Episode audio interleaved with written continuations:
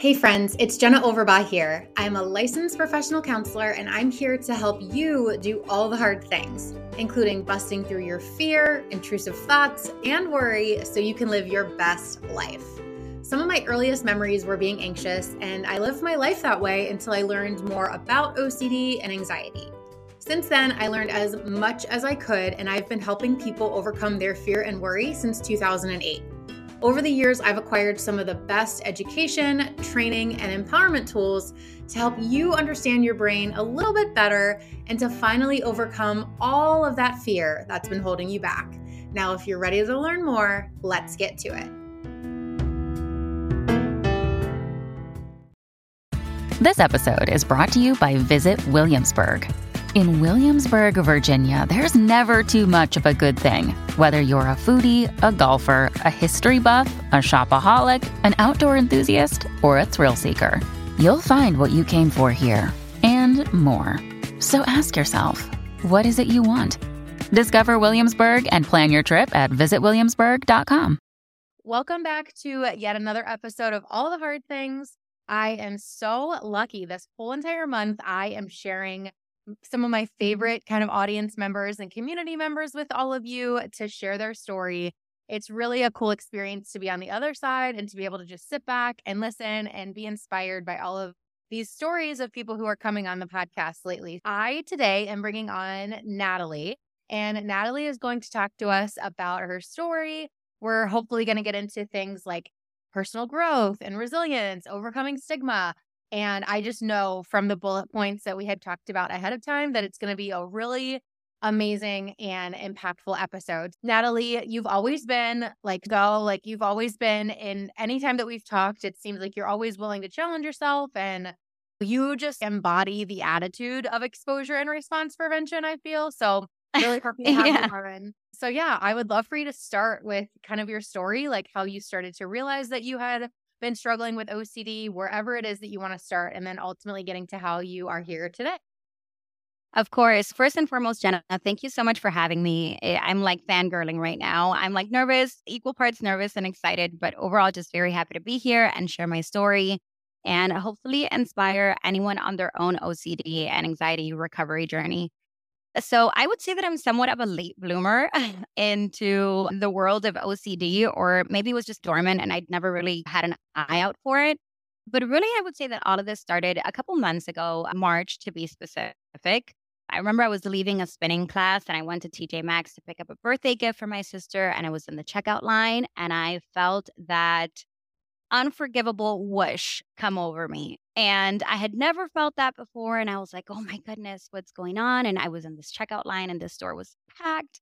And I was like, I literally feel like I'm going to pass out right now. And I felt the rapid heart rate and the shortness of breath and my arms and my scalp felt tingly and i was like oh my god this is it this is where i die and it was just very overwhelming and i didn't know what to make of it so i literally put the clothes back on the rack what my sister's birthday gift i literally put it back on the rack and i went to my car and i prayed the whole way home and luckily i was like five minutes away from home but i got here and my husband came downstairs and he was like that was fast and i was like and I just burst into tears. And I was like, I don't know what's wrong with me, but this just happened. Both of us were very scared and concerned.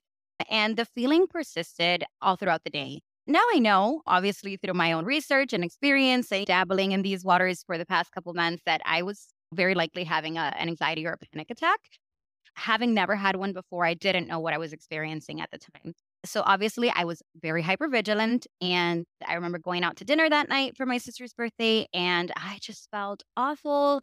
And I remember just staring at my Apple Watch the whole time we were sitting at dinner. And I was like, my heart rate's not coming down. I'm sitting at 137. What's going on? What's going on? And I I was just a mess. After a couple days like that, I, again, obviously in this state of hypervigilance, uh, my body did not come back to homeostasis because I was just on alert. So I took my husband, I was like, I, we have to see what's going on here. I, I want to go to the ER. Like most people with anxiety, you go into the ER, they run all kinds of diagnostics, and you come back perfectly healthy and normal, and there's nothing wrong with you. And that was the first time someone ever mentioned the word anxiety to me, which up until that point, I just thought that there was something medically wrong with me. Um, but I remember this very sweet doctor. She came in and she said, Everything looks great. You seem to be happy and healthy. And could you have maybe had a bout of anxiety? Were you stressed? And I was like, No, not that I know of. Now, looking back on it, there were some obvious stressors going on in my life at the time that could have obviously led me to that. But that was the first time I heard of it. So I remember coming home and I was like, okay, so it's anxiety. And then I, guess in typical OCD nature, I went and I researched everything that I could on anxiety and the things that I was feeling. And that kind of led me for, I would say, for a full month after that to live in just a state of chronic fear. And it was the most nightmarish thing I've ever had to live through. It was literally from the moment that I would wake up in the morning till the moment that I would fall asleep. And I would look forward to falling asleep at night. It was just this constant pit in my stomach. I would feel scared and I would feel this impending doom. And that's when I unknowingly just I, I kept on feeding this monster and I fell into compulsions and I would research every little thing that would happen to me or that would come up. I started talk therapy, which also made me very anxious, obviously, because I had to talk these things that I had no idea what, what they were or why they were coming to the surface. I engaged in a lot of avoidance behaviors. For instance, I've always been like a big coffee drinker. I'm Cuban, so I love my Cuban coffee. I love my espresso. And I was like, nope, I can't have coffee. I can't have sugar. I can't have anything that's going to just raise my glucose or that's going to make me have like rapid heart rate or that's going to get me into an anxious or excited state.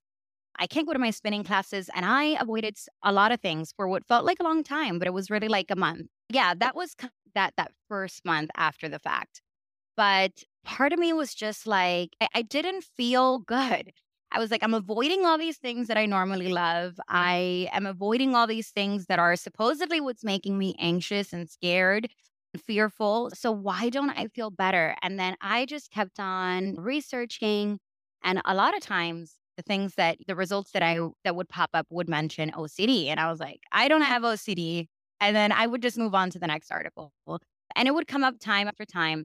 And I was just very dismissive of it. I always had this idea, and I think it's a very common stigma of what OCD is that it was just hand washing. And I was just like, these are just like very scrupulous people that can't stand germs and need to have everything in order. I just thought, always thought that's what OCD was. And after reading, I remember one time I clicked on this article and I was like, like, I don't have OCD, but all of this sounds like me. And I had that aha moment. And that was really when I self diagnosed myself with OCD.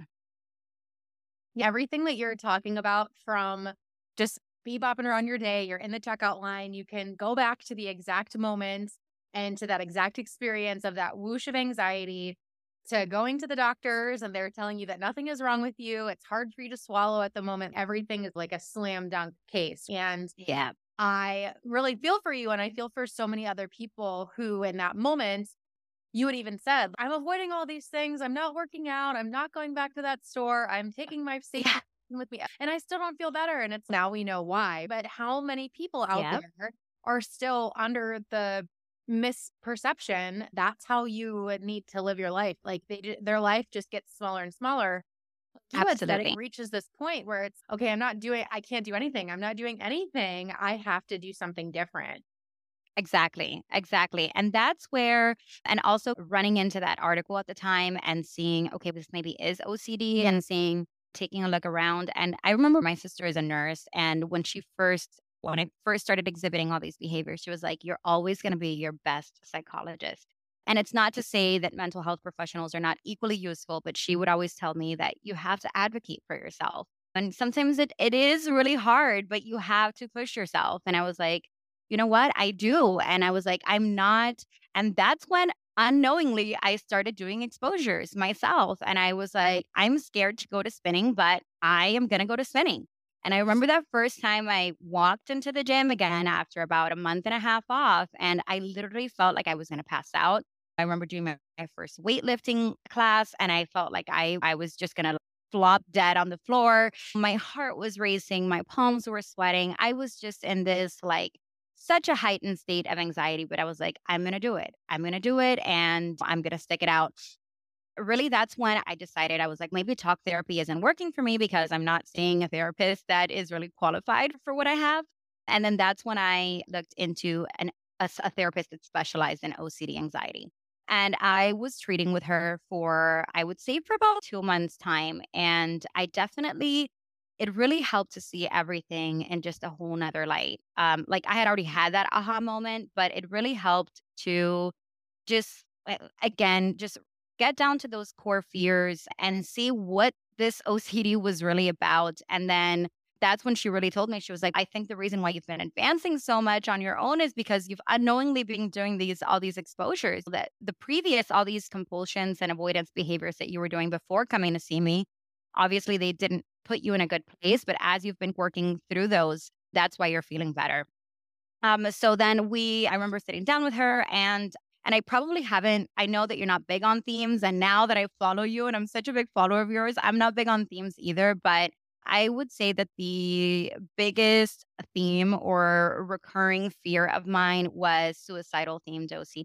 And that, and I know everybody thinks that their theme is the worst, but to me, it was like the worst thing in the world because I was like, what? Why am i fearing this? Do i really want to do i really want to commit suicide? Am i becoming suicidal? Am i depressed and then started engaging in that hypervigilance again. And then as I was going to therapy, she was bringing awareness to that. So I was like, okay, so I'm not making these things better. Um, and then again, I just continued. I remembered my sister's words and I just continued to advocate for myself. And then that's when I really discovered your content and really this OCD community at large. And honestly, I felt so seen. I was like, oh my goodness, this is, I can't believe that so many people like me, because I, and I think that and that's where the stigma around like mental disorders and specifically OCD comes in. Like, I always thought that these were mentally ill people, like only mentally ill people that are like bipolar, or schizophrenic, or have these underlying like major mental illnesses could maybe suffer from something like OCD. But someone who, like me, seemingly had a good life, like I'm in a happy marriage, I have three wonderful children, I have a job that I love, like, why am I struggling with this? So, again, seeing so many people from all walks of life and a lot of people like myself struggling with these same issues was just very comforting in a sense. Not that I wish it on anybody, but it was very comforting. And I think that there is like a very strong significance in having that strong support system and these online communities like the ones that you've created. That I think has definitely helped me a lot on my journey and like i think i told you previously i i don't consider myself recovered yet i i am actively pursuing recovery every single waking minute of my day but it's def i've definitely come a long way from where i started yeah and everything that you're saying just makes me so happy like i did a talk once on what i think based on research that has been done, but also based on my own experience of having done this for so long. Like, what are the X factors that make someone we always used to joke like within 48 hours of us having a new client, like we could tell. And of course, it wasn't always 100%. We would hit and miss sometimes, but for the most part, it was pretty accurate. Is this person going to do well in mm-hmm. there? Are they probably going to struggle a lot? And there were always these people who had that X factor of, I don't care. I'm doing this on my own. I'm so sick of living my life this way. I'm going to go to that freaking spin class. And yeah, I'm anxious, mm-hmm. but I'm going to go to the freaking spin class. And that always was like, yep, if someone has that, like whatever that X factor is, if they have that, they're going to do really well in treatment.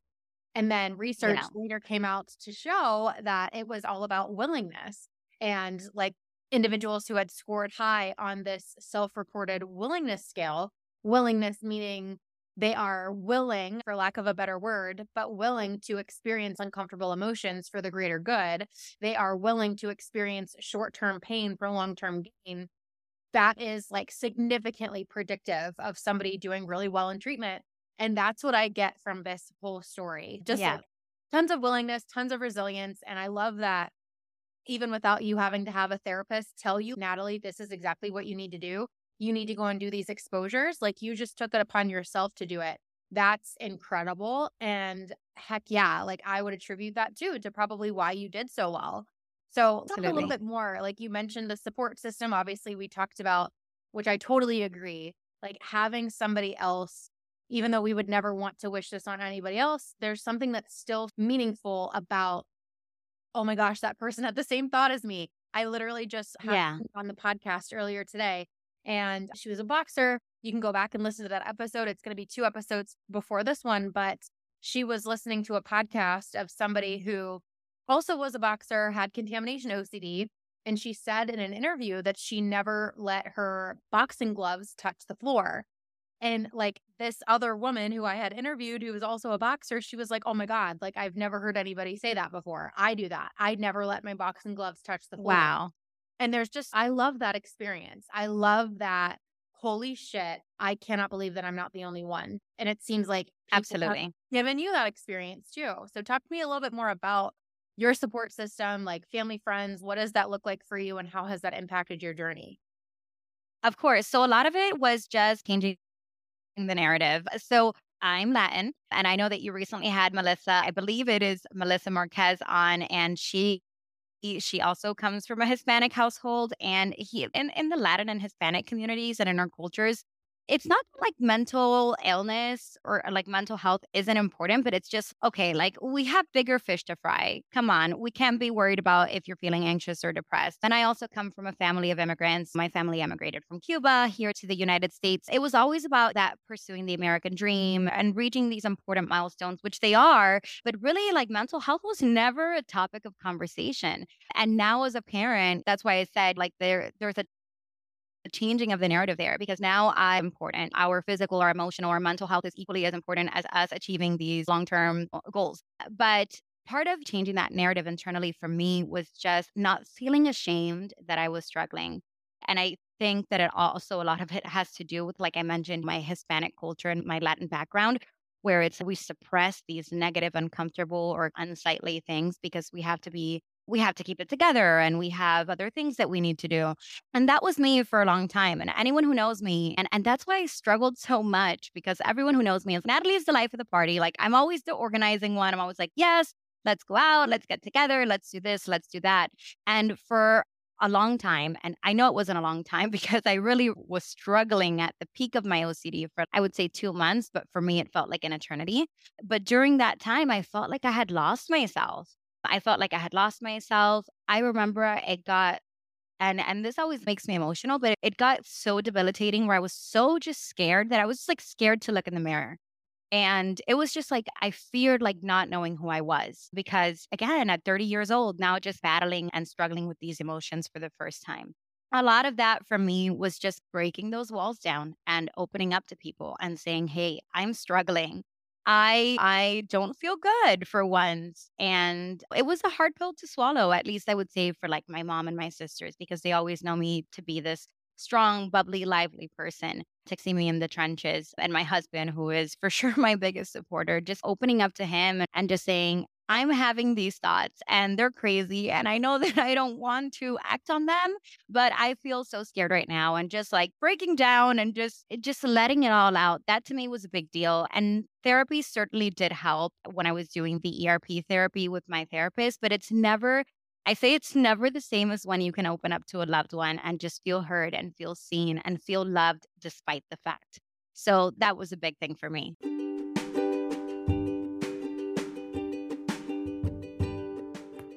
What you're hearing sounds kind of a little bit too right up your alley and you haven't checked them out yet, I want you to go after this episode and check out my master classes.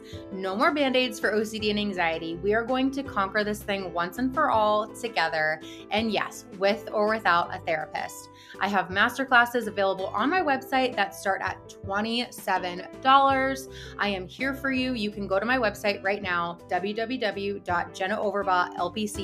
www.jennaoverbaughLPC.com and click masterclasses. These are all based on evidence based strategy that works, and they are truly the perfect blend of education, motivation, and step by step strategies that you can use right away. So, again, go to www.jennaoverbaughLPC.com slash masterclasses. Two crowd faves, just so you know, are the OCD and anxiety cycle and ERP basics. When you want to learn more about OCD and anxiety, this masterclass is the answer to finally understanding all of your confusing and paralyzing thoughts. By the end of these masterclasses, you are going to feel so much less alone and you'll be like, oh my God, finally someone gets it. So many people who have been in treatment for years took the OCD and anxiety cycle masterclass and told me that they still learned so much. Then we have the ERP Basics Masterclass. That's for when you're actually ready to take action with OCD and anxiety. And that is ultimately your best starting point. You're going to get all the information that you need to start implementing actionable steps right away. No longer is ERP going to seem like the paradoxical and totally freaking backwards intervention that you probably think it is. It will make so much sense. And by the end of it, you may just be a little bit excited to get started. So head to my website, www.jennaoverbaughlpc.com slash masterclasses to get started.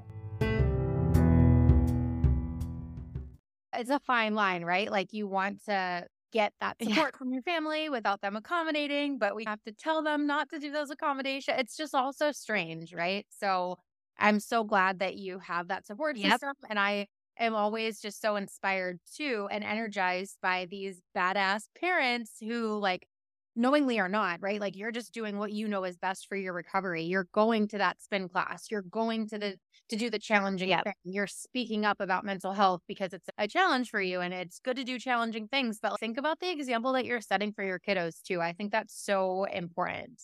Yep, absolutely. And and that's and now I think like I have this like newfound awareness of it too where I just I never want them to feel the way that I did because here I was at 30 and I was scared to open up to my mom about it and just say I'm I'm struggling like I don't feel good and I'm having these crazy weird awful thoughts and I don't know what's going on and I never want and I in that moment I was like I never want my kids to feel this way and it's not like I sit down with my kids and I tell them about my intrusive thoughts or anything like that. Just again, and it all goes back to me, it was a lot of changing that narrative. Like, it's okay not to be okay. And just being a little bit more open, which I would try to mask that for basically my whole life. And now I, I, feel like I do a better job at that. And sometimes I'm no longer afraid to be like, hey, you know what? Mommy needs to pick me up. Like, how about we go to the park or how about we go for ice cream? So that's definitely helped.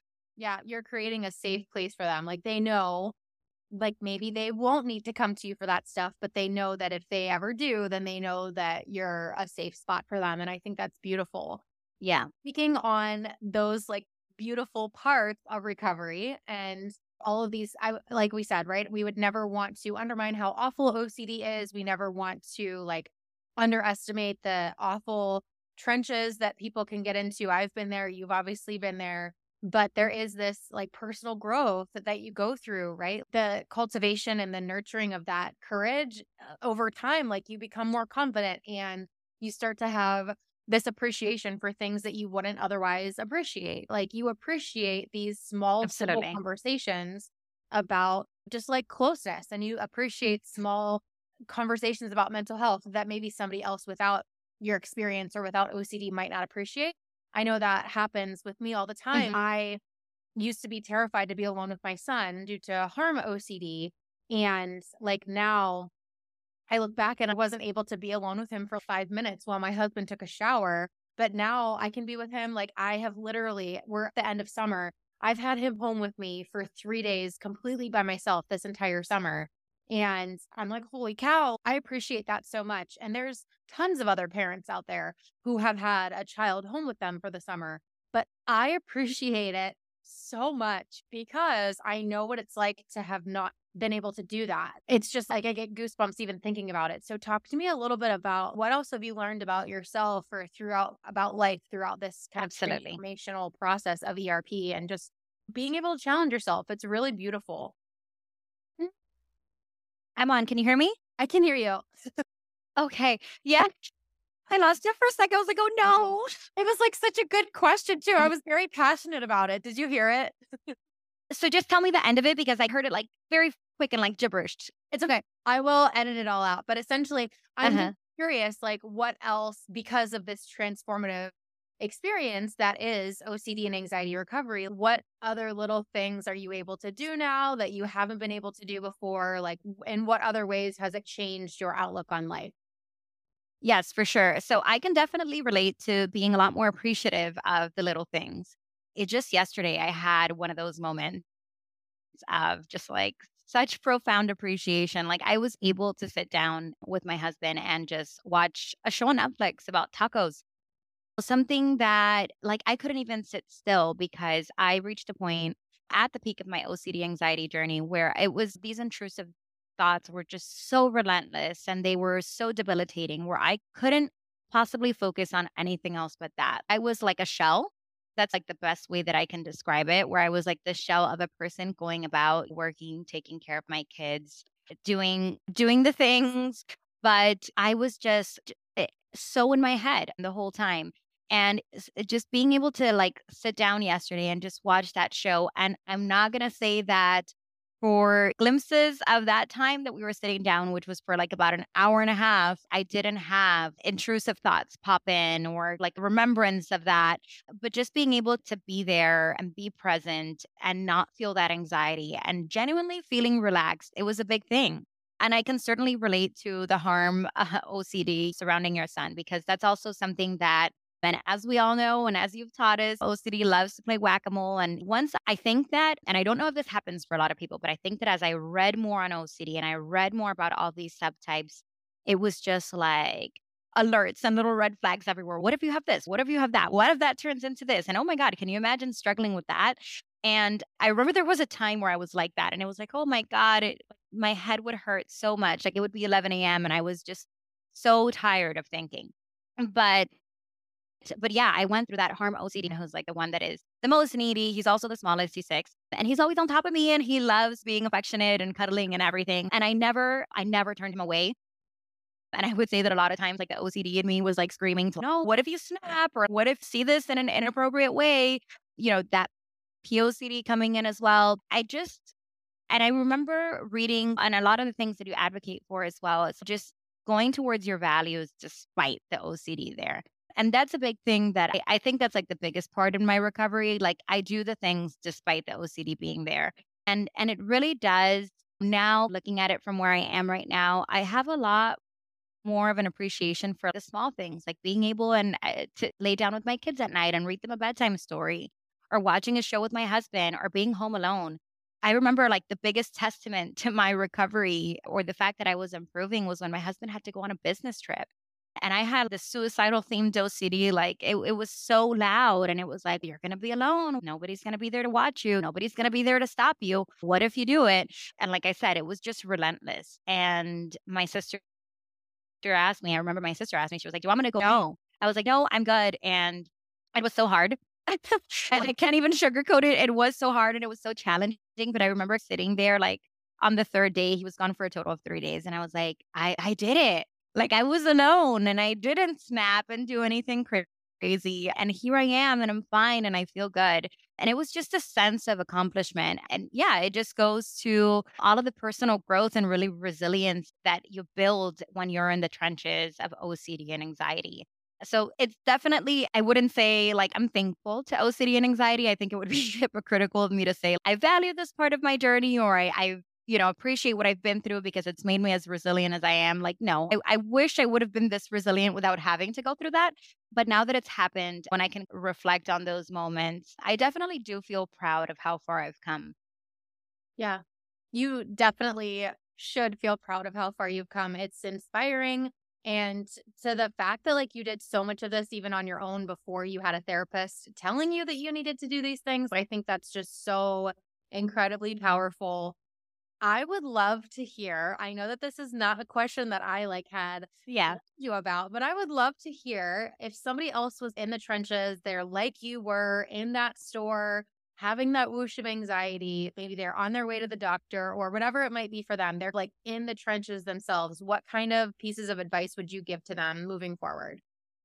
Honestly, to I think the biggest piece of advice that I would give them is something that you actually said in your, I think it was in your blog post from last week. It's feel the fear and do it anyway. Whatever OCD is asking you to do, quite literally do the opposite. And I think that I did that so many times, time and time again, that after a while, OCD went from being this big, scary, monstrous thing that was bigger than life, that was bigger than me, that was all consuming, to just like talk in the background. And it's not to say, again, it's not to say that I am like the perfect recovery story or that I am, uh, that I feel like I am fully recovered. No, like there are days and like last week was one. Like last week, And I think this happens to us ladies. It was my time of the month and I was hormonal and it was just, it was loud. It was louder than ever. And it was a little bit hard for me to be present and to do the hard things, but I did them anyway. And that's really the biggest piece of advice that I could give to anybody that is struggling with OCD.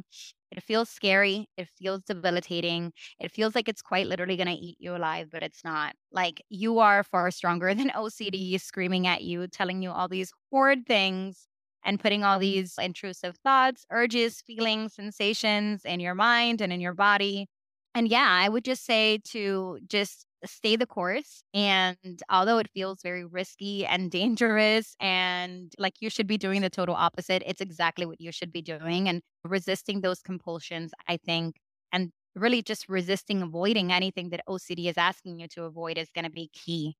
Mm-hmm. Yeah. And something that you're mentioning time and time again, which I hear it from people all the time, and especially with your themes or types, right? Like with the panic and then the suicidal OCD, right? Like feelings. It feels so real and it feels like uh, there's something really wrong and it feels like I really could.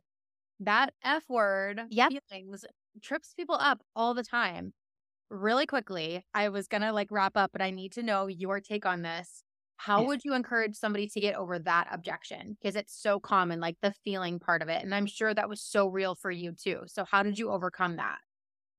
And I would say, I, I honestly, this is the best advice. And again, I'm no expert. I still struggle occasionally, but but they're really just feelings. They're not facts. And that's I think that when you can really understand that and not just like compulsively tell yourself, like these are feelings, these are not facts. But once you can really grasp your mind around the fact that they're just feelings and they're fleeting. And never, very rarely are we in the same state of emotion for an entire day, much less like our entire life. Like we're never, we're never happy for an entire day or we're never or something bad happens to us and we're never sad or angry for the rest of our lives they're feelings and they will pass and the more that you can stay grounded in the present moment, I think that's really going to be key. And that's definitely one of the things that kind of really helped me on my journey too.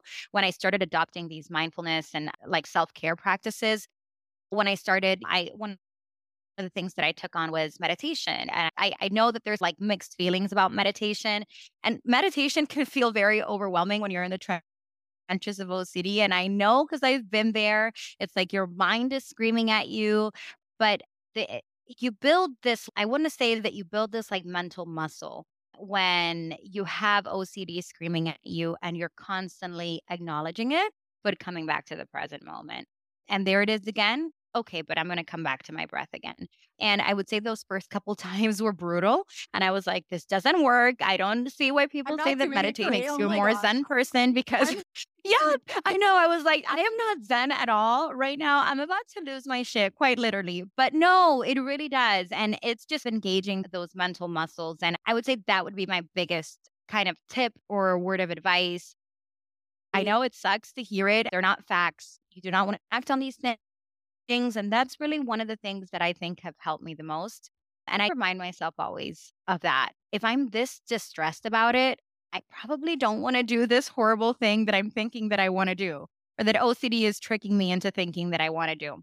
So, yeah, that would be my biggest piece of advice. Facts over feelings, just return, just come back to the present moment. And I would say mm-hmm. 99.9% of the times, we are pretty safe in the present moment. Absolutely. Such good advice. I'm so glad that I had you on. So I just want to make a million little clips, especially of that end part, because the feelings can be so tricky for people, but you said it perfectly. So thank you so much for coming on here, Nathalie. I know that I am going to get a bunch of people who say, Oh my gosh, I resonated with Nathalie's story so much. And they just want to say thank you. How can people reach out to you and just say a quick thank you if they resonate with your story and want to say thank you just really quickly? Yes, of course. So thank you to everyone that's listened to a little piece of my story. I hope that it somehow helps or inspires you on your own journey. And if you want to follow me, I will leave my Instagram handle and also my Facebook handle with Jenna so that she could add them to the show notes. So if you do want to reach out for, again, just to have that sense of community or for advice or again, just to thank me, I'm happy to hear from every single one of you. And thank you again, Jenna, for having me on. Amazing. Thank you so much.